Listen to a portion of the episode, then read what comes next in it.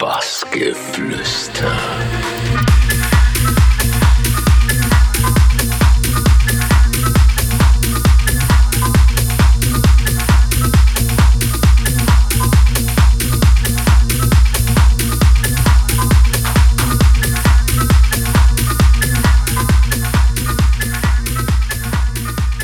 Wir sind Pamport. Und ihr hört hier unseren Podcast auf Bassgeflüster.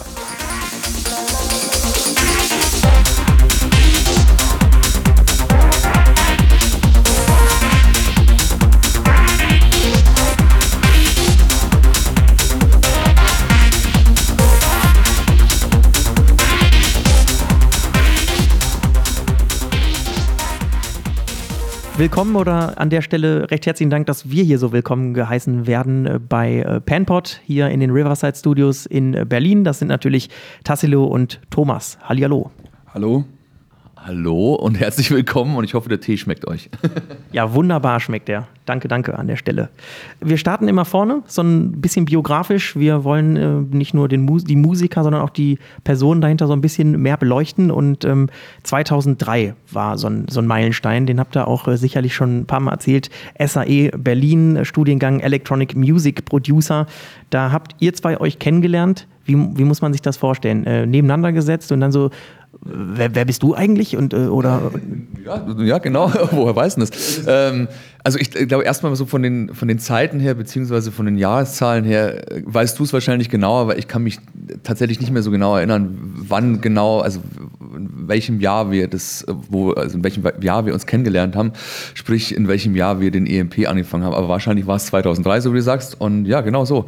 Das war ein Kurs mit, lass es vielleicht 10, 15 Teilnehmer äh, gewesen sein.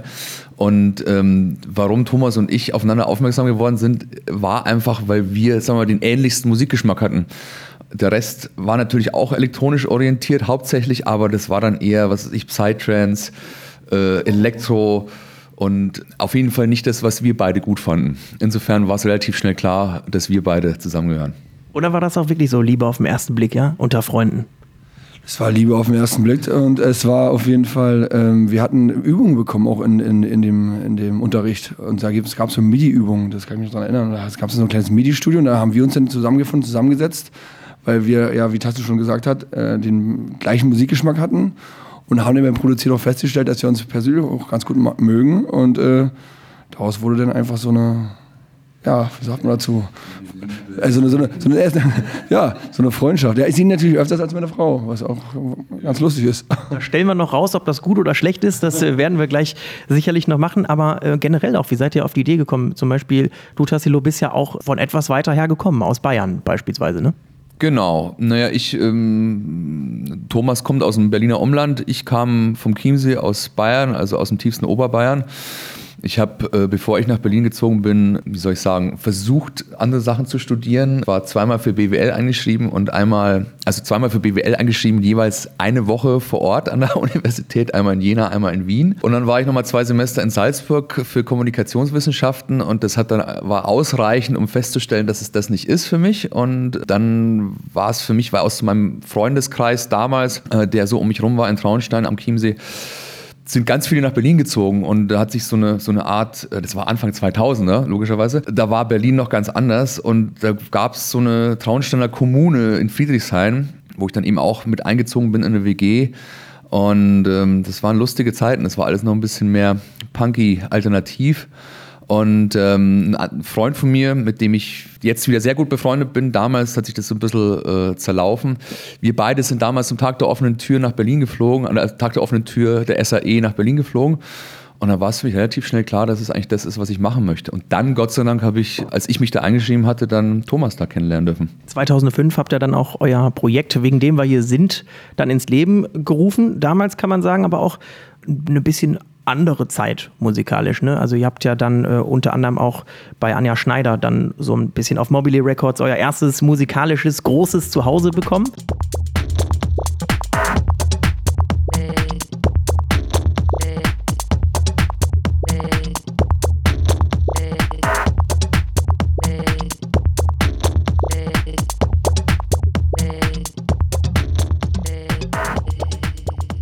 Kam da der Kontakt zustande und äh, hat sich dadurch wirklich auch für euch merkbar dann schon was verändert? Anja und Ralf war das so.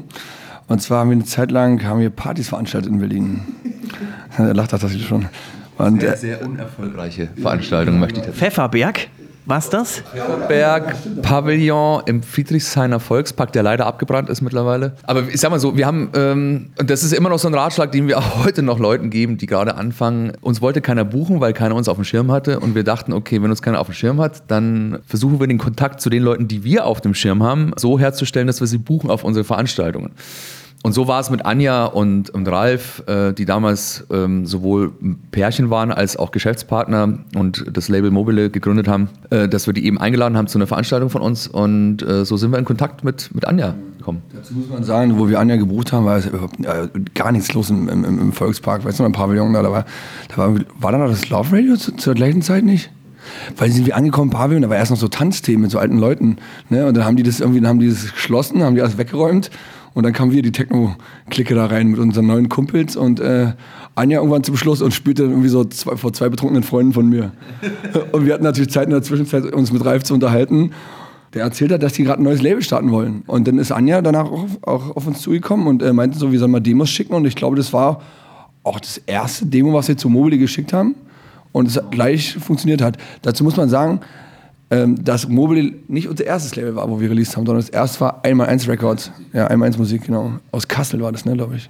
Ike, Ike, der Betreiber, war schon hier in Berlin ansässig, aber kann sein, dass er ursprünglich aus Kassel kam, das weiß ich nicht. Aber auf jeden Fall war das Label auch hier in Berlin ansässig. Da haben wir tatsächlich die erste Platte gesigned. Das war aber relativ zeitgleich dann. Also das Signing bzw. das Release war dort das erstes und dann kam relativ kurz darauf die, die Poppy Encased, also die Mobile Nummer 2, unsere erste Mobile sozusagen, kurz nach der 1x1, ja. Und habt ihr da gemerkt, dass sich was verändert? Dass, sich, dass da ein bisschen was vorwärts geht durch auch? Ja, durchaus. Weil erstmal, Anja hat ja auch eine Radiosendung gehabt, die hieß immer Dance Under the Blue Moon und dadurch haben, haben wir natürlich eine große Reichweite bekommen für unsere Musik und auch, dass Anja uns vorgestellt hat, dass wir natürlich auf Partys von ihr gespielt haben, hat die uns, unseren Namen natürlich mal erwähnt und hat dann die, neuen Releases von uns gespielt und ich glaube sogar mal einen Mix und dann hat die uns mal ins Radio eingeladen. Und ähm, ich meine, Anja hat halt eine riesen Reichweite in Berlin gehabt und da hat sich dann auf jeden Fall einiges verändert. Ich würde nicht sagen, dass es nur das Release war, das war auch Anja Kontakte und das Radio auf jeden Fall. Aber ich würde sagen, ich würde sagen, dass es äh, unser Einstieg war in die Berliner Szene auf jeden Fall, weil Anja, so wie Thomas meinte, eben ein riesen Netzwerk hatte. Dann sind Leute wie Jens Bond, Tom Clark, genau, Daniel Dreier, so die, die, die damalige Berliner Holz Bar 25 Gang, Watergate, so diese ganze, die wurden auf uns aufmerksam und wir sind mit denen in Kontakt gekommen. Das war halt unser Einstieg hier, ja. würde ich sagen. Insofern war es schon. Da hatten wir unsere Record Release Party noch, weißt du noch? Im, im Bar 25. Ja. Da war das, wir haben released und haben angefragt bei, bei der Bar, ob wir einfach äh, ja, unsere Record Release Party machen können. Ne? Und dann, äh, da haben wir, da haben wir auch ganz viele Leute kennengelernt. Ich muss auch noch dazu sagen, Bar 25 ist das ist die, Urlocation der, Venue, die man heute als Holzmarkt 25 kennt. Also sprich Katerblau, Holzmarkt, was gab es noch? Da gab es ja unterschiedlichste Namen dafür. Ähm, genau, und das war so, waren so die Ursprünge. Das war noch so wirklich so ein, so ein Bretterschuppen, die gleiche Location, die es jetzt auch ist, aber halt wirklich ein Bretterschuppen. Es war eine Bar. Und ähm, ja, das war, war, unser Einstieg. Und dann weiß ich noch, dass wir äh, auf einer Watergate-Party waren und Jens Bond hatte auf dem Waterfloor unten, da waren wir dann morgens da. Ich glaube, auf dem Weg vor der Schule sind wir dann nochmal hin, kurz auf den Schnaps, auf den Schnaps und einen Kaffee. Und äh, da hat er dann gerade die Nummer gespielt, die, die, da eben zu dem Zeitpunkt gerade rauskam. Und wir waren, äh, wir waren glücklichst. Ich merke das. Das, äh, das Feuer ist immer noch äh, in euch. Du produzierst halt so eine, so eine Scheibe und du bist eigentlich so No-Name und fährst morgens in so einen Laden, wo eh schon alle Leute sind, von denen du immer so, also, wo du so hochgeguckt hast und du kommst da rein und dann zündet auf einmal deine Nummer, die so, weißt du, also das, das war auf jeden Fall ein krasses Gefühl. Ich bin zur SAE gefahren, danach, ich konnte, gar nicht, ich konnte mich gar nicht auf die Schule konzentrieren. Nee, wirklich, weil ich, ich hatte so voll im Kopf die ganze Zeit so, boah, was war denn das für ein geiles Erlebnis gerade. Hat nicht geschadet. Also es, es hat ja gut funktioniert, der Weg. Und äh, ihr habt euch dann auch entschieden, dass ja dieses Gefühl, was ihr dann da hattet, auch weitergeben wollt an andere. Ihr habt Second State gegründet, euer Baby 2014, jetzt auch schon acht Jahre alt. Ähm, und ähm, wir kommen gleich auch mal drauf zu sprechen, was ihr da für krasse Namen auch äh, beherbergt. Aber erstmal, ähm, diese Idee war wirklich auch, weil wie bei den meisten anderen auch, man einfach keinen Bock mehr hat, auf, auf Release-Dates zu warten oder auch, weil ihr da einfach mega Lust drauf hattet? Sowohl als auch. Also eigentlich schon alles erwähnt, was der Gedankengang war. Es war aber natürlich auch eine musikalische Entscheidung, weil wir uns von dem was ja zu Anfangs recht gut gepasst hat, eher minimalistischen, deeperen Techno-Sound und auch etwas langsamer. Das passte ganz gut zu Mobile und dann hat sich das aber bei uns eben so entwickelt, dass wir härter wurden und natürlich auch, sagen wir mal, äh, was die DJ-Gigs betraf, einfach auf größeren Stages gespielt haben und dadurch der Sound sich auch weiterentwickelt hat. Und dafür wollten wir eine neue Plattform bauen, äh, auf der wir uns eben frei bewegen können, wo wir jetzt eben kein äh, eventuelles Nein uns abholen müssen für ein Release, was natürlich auch immer so eine Ego-Sache ist, klar. Und äh, wir wollten aber auch, so wie du es schon erwähnt hast, die Möglichkeit äh, anbieten, eben jungen Künstlerinnen und Künstlern halt eine Plattform zu bieten, die genau das Gleiche erfahren können sollen, sollten, wie wir das eben erfahren durften. Wir sind da wahnsinnig dankbar, Anja und Ralf und natürlich auch Ike. Und wie gesagt, wir sehen ja selber, wie schön es ist, wenn du dann mit Leuten arbeitest, die, die sozusagen ihre Karriere gerade beginnen. Ja, wollen wir doch mal welche ins äh, Spiel bringen. Also ich meine, unter anderem, Klangkünstler hat jetzt nicht seine Karriere begonnen, aber äh, das war definitiv... Also der, der Übergang von seiner ehemals deep-hausigeren Schiene bis jetzt zu dem sehr harten Techno-Sound. Ich habe mir letztens erst wieder die, die, Platte angehört, die wir gemacht haben zusammen. Das war, glaube ich, so ein bisschen sein Einstieg in den Techno-Bereich, ja. Oder Michael Klein, den hatten wir auch vor kurzem erst im Podcast, auch cooler Typ. Und äh, natürlich, und da denke ich schon, dass ihr auch ein bisschen stolz drauf seid, Amelie Lenz. Amelie, aber weißt du, bei Amelie war das so gewesen, also das sehe ich immer heute noch so, Amelie wusste schon ihren Weg, die wusste immer genau, wo sie hin wollte.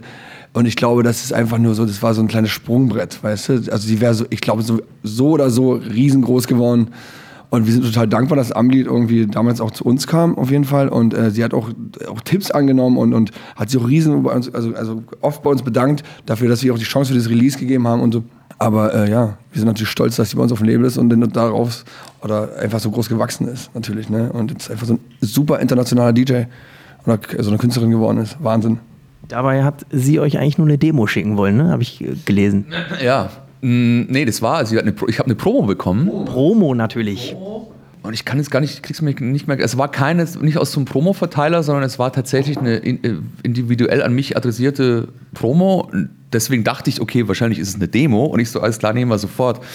Und dann die Person so, äh, nee, das ist tatsächlich nur eine, eine Promo, kein Demo. Und dann meine ich, ja, cool, finde ich super. Ähm, habe das dann natürlich auch gleich meinen Kollegen im Label weitergetragen, an Thomas und Markus. Und ähm, haben dann eben um Demos gebeten, falls sie Interesse hat, auf Second State was zu machen. Und dann kam relativ kurz drauf ein Demo und dann haben wir einen Skype-Call gemacht und dann war das, das Release eigentlich eingetütet. Und dann hat sie auch bei uns gespielt im Watergate und auf, auf anderen ähm, sagen wir, Euro, über Europa verteilten äh, Second State Showcases. Ja, und dann ging es ja ratzefatze bei ihr. Also ich meine, das, das scheint ja immer noch Open End zu sein, was da noch möglich ist.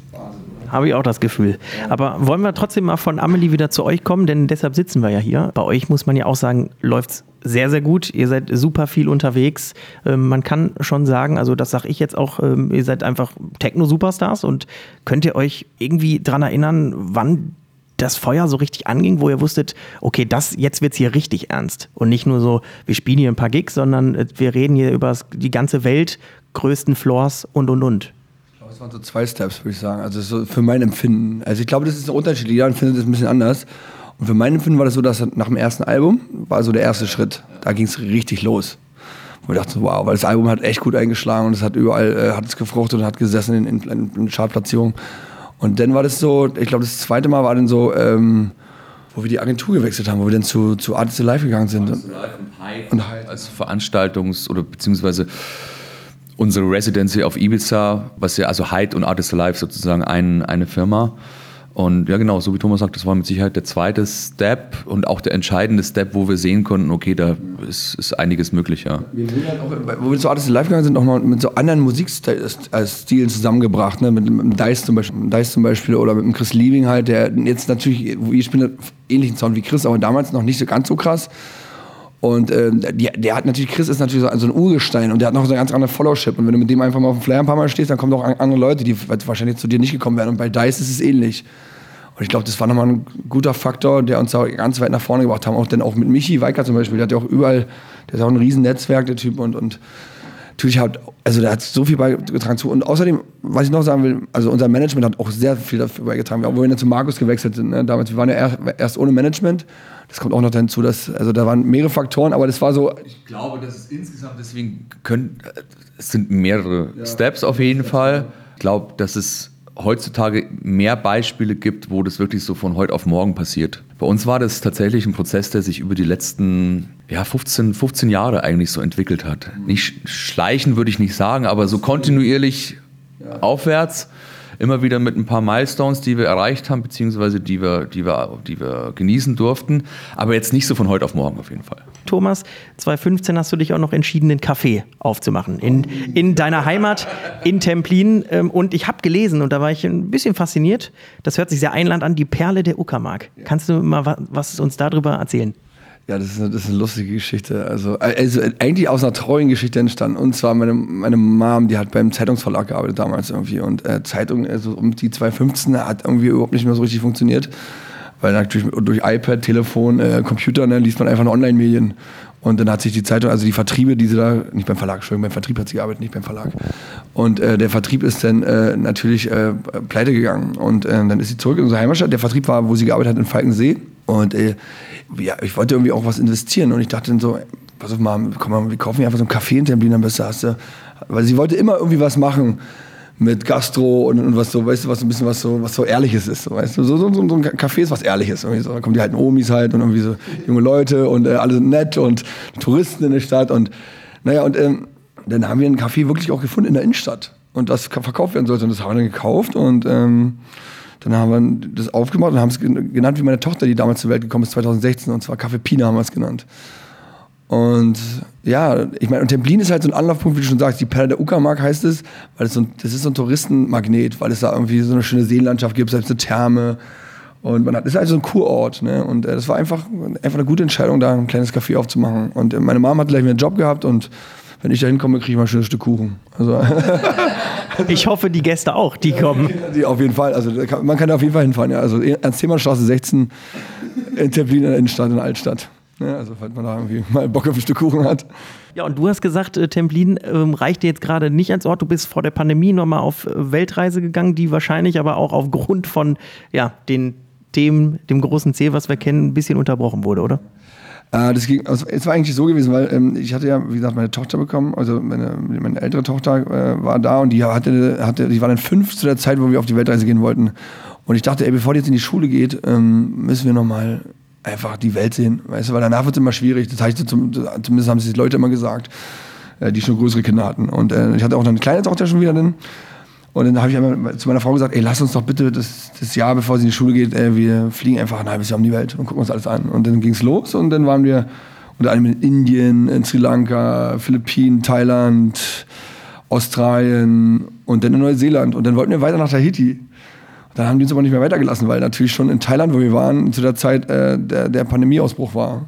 Und ähm, da meinten die dann auf Tahiti, also die tahitischen Behörden meinten so, äh, ja, ihr dürft hier nicht einreisen, weil ihr wart vorher in diesen asiatischen Ländern wo äh, die, die, der, der Corona-Ausbruch war. Und dann haben wir gesagt, scheiße, was machen wir jetzt? Okay, dann bleiben wir einfach irgendwie zwei Wochen noch in Neuseeland und fliegen dann zurück nach Hause.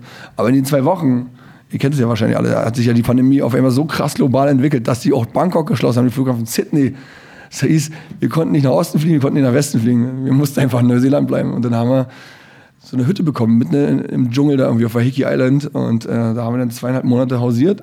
Was eigentlich ziemlich cool war, muss ich sagen. Zum Anfang dachte ich so, oh mein Gott, ey, was mache ich denn hier jetzt eigentlich? Weißt du, so, ich dachte schon, meine, meine, meine große Tochter kommt nicht, kommt nicht in die Einschulung, weil die ganze Welt ging zu. Alles war dicht. Und gerade Neuseeland hat komplett dicht gemacht. Ne? Da ging ja kein Vorwärts und kein Raus. Dann kam die Lufthansa noch nach Auckland und wollte die Leute rausholen aus, aus, aus, aus Neuseeland. Und wir konnten nicht nach Auckland fahren, weil wir auf einer Insel waren und äh, es fuhr kein Boot.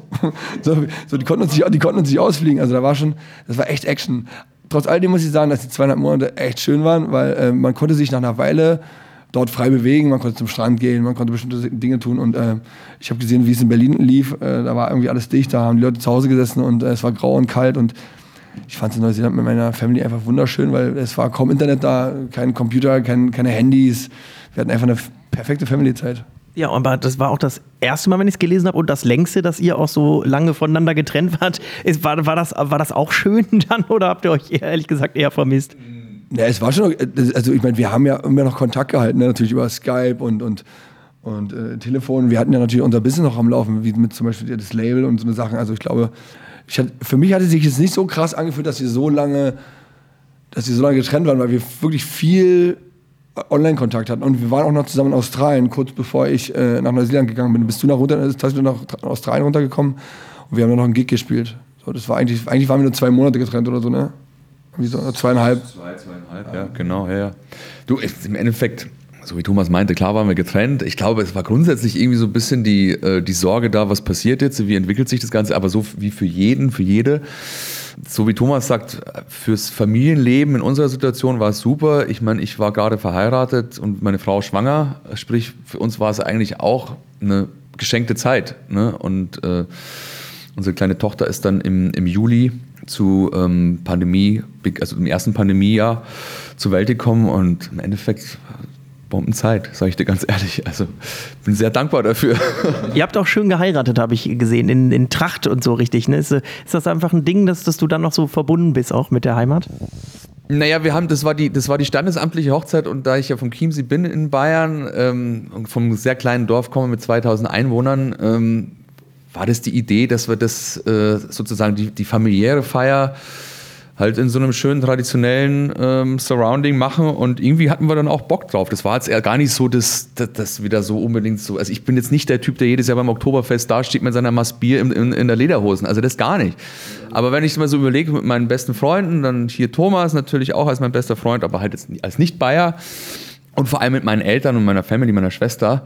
Und noch dazu war es ja so, dass ähm, der Bürgermeister mit dem ich ja aufgewachsen bin dort im Dorf und mit seinem Sohn in der Schule war, der hat uns getraut quasi. Also das war die standesamtliche Trauung. Also das war jetzt gar nicht mal wegen der Tracht an sich, sondern einfach grundsätzlich, weil da viele emotionale Punkte dabei waren, die, die extrem schön waren. Und noch dazu hatten wir Bombenwetter.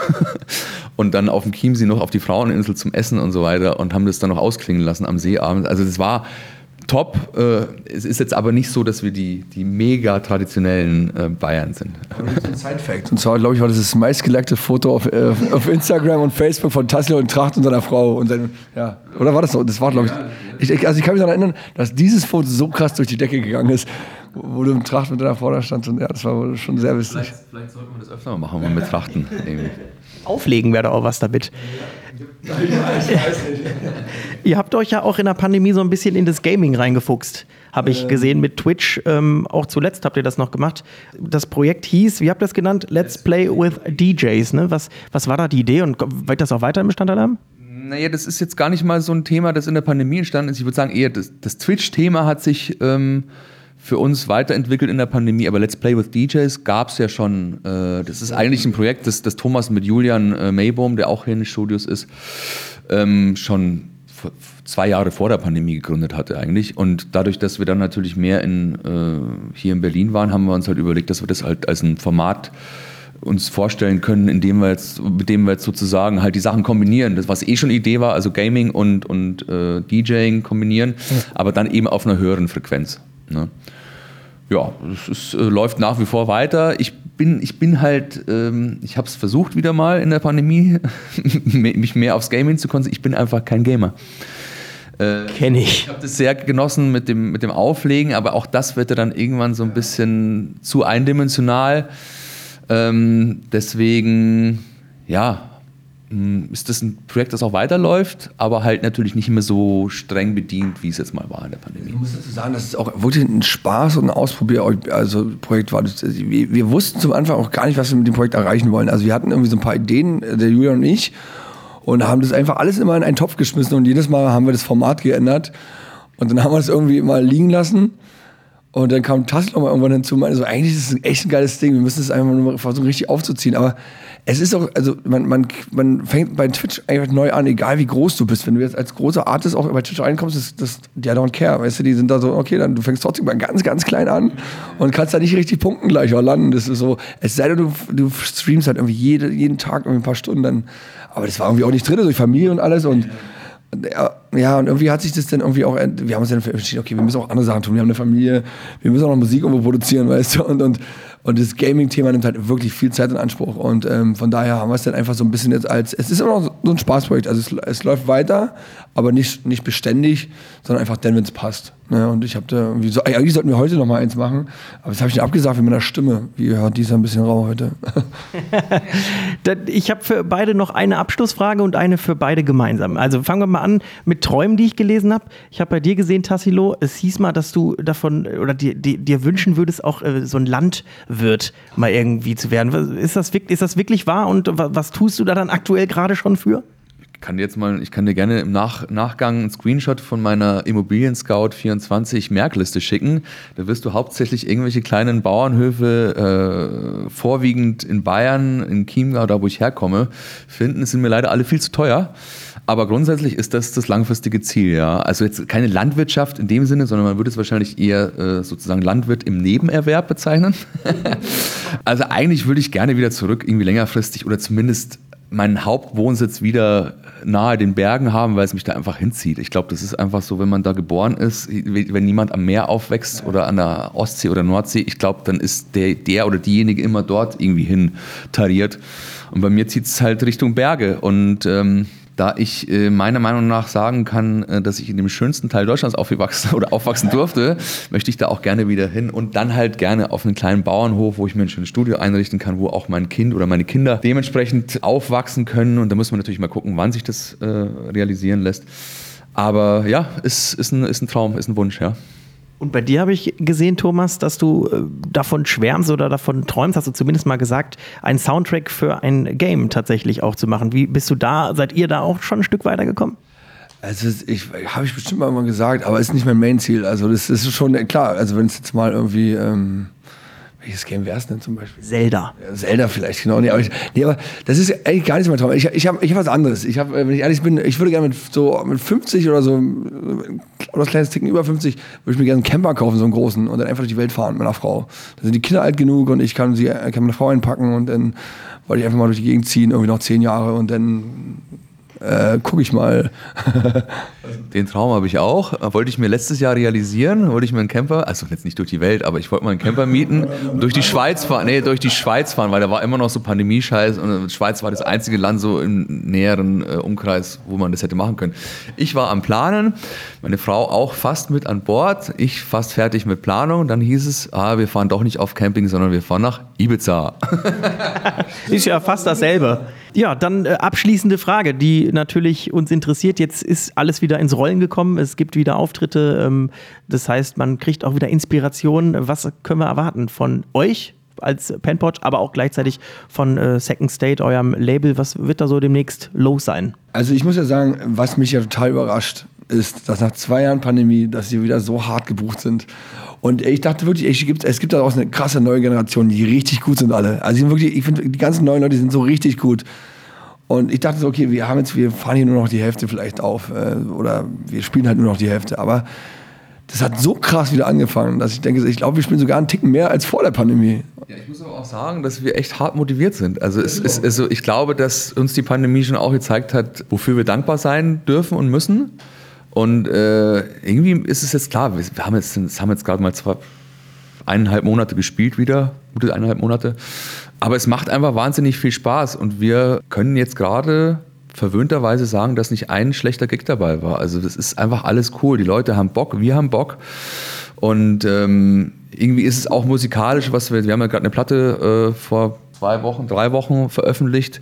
Das funktioniert alles super und ähm, ich würde sagen, das Motivationslevel ist einfach wahnsinnig hoch und ähm, da wird einiges passieren. Auf dem Label kommen wahnsinnig super gute äh, Releases jetzt. Äh, Gary Beck kommt, wir haben gerade ähm, von Charlie Schaller ein Release rausgehauen auch. Also es sind einfach, es sind coole neue Leute mit dabei. Wir sind kontinuierlich am Musik hören und seinen. Es macht einfach Spaß alles, muss ich echt sagen. Und es ist jetzt auf Holz geklopft, dass alles äh, ordentlich bleibt und nicht die zehntausendste Welle kommt. Es wird alles gut. Also, wir können uns auf viel freuen, bevor ihr dann zurück in die Berge zieht und mit dem Camper unterwegs seid. Gibt es noch viele tolle Musik und äh, viele tolle Auftritte. An der Stelle recht herzlichen Dank, dass ihr uns so ein bisschen mit durch eure musikalische, aber auch ja, doch auch sehr privaten Eindrücke mitgenommen habt hier beim Bassgeflüster. Podcast könnt ihr auch bei Sunshine Live nach wie vor hören und äh, an der Stelle danke Thomas, danke Tassilo, die letzten Worte gehören euch. Arrangiert euch, wer sie sagt. Vielen Dank für, für den Podcast hören und äh, ja, kommt immer schön zu unseren Gigs und äh, wir, wir, lieben euch alle und unsere Raver. Ich bin auch Raver, Raver ohne Grenzen. Genau, Raver ohne Grenzen. Ja, herzlichen Dank äh, an euch, äh, dass ihr da wart, dass ihr uns hier äh, mit aufnehmt in eure Podcast-Series. Und äh, ja, wir sind einfach nur happy, dass es wieder losgeht, dass wir, und wir haben es jetzt gerade am Wochenende gesehen, äh, dass so ein Stück Normalität zurück ist. Natürlich sind wir gerade in super harten Zeiten unterwegs, wissen wir alle. Aber irgendwie kommt man doch immer wieder so auf den Punkt, wo es sich ein bisschen normal anfühlt. In diesem Sinne, tschüss.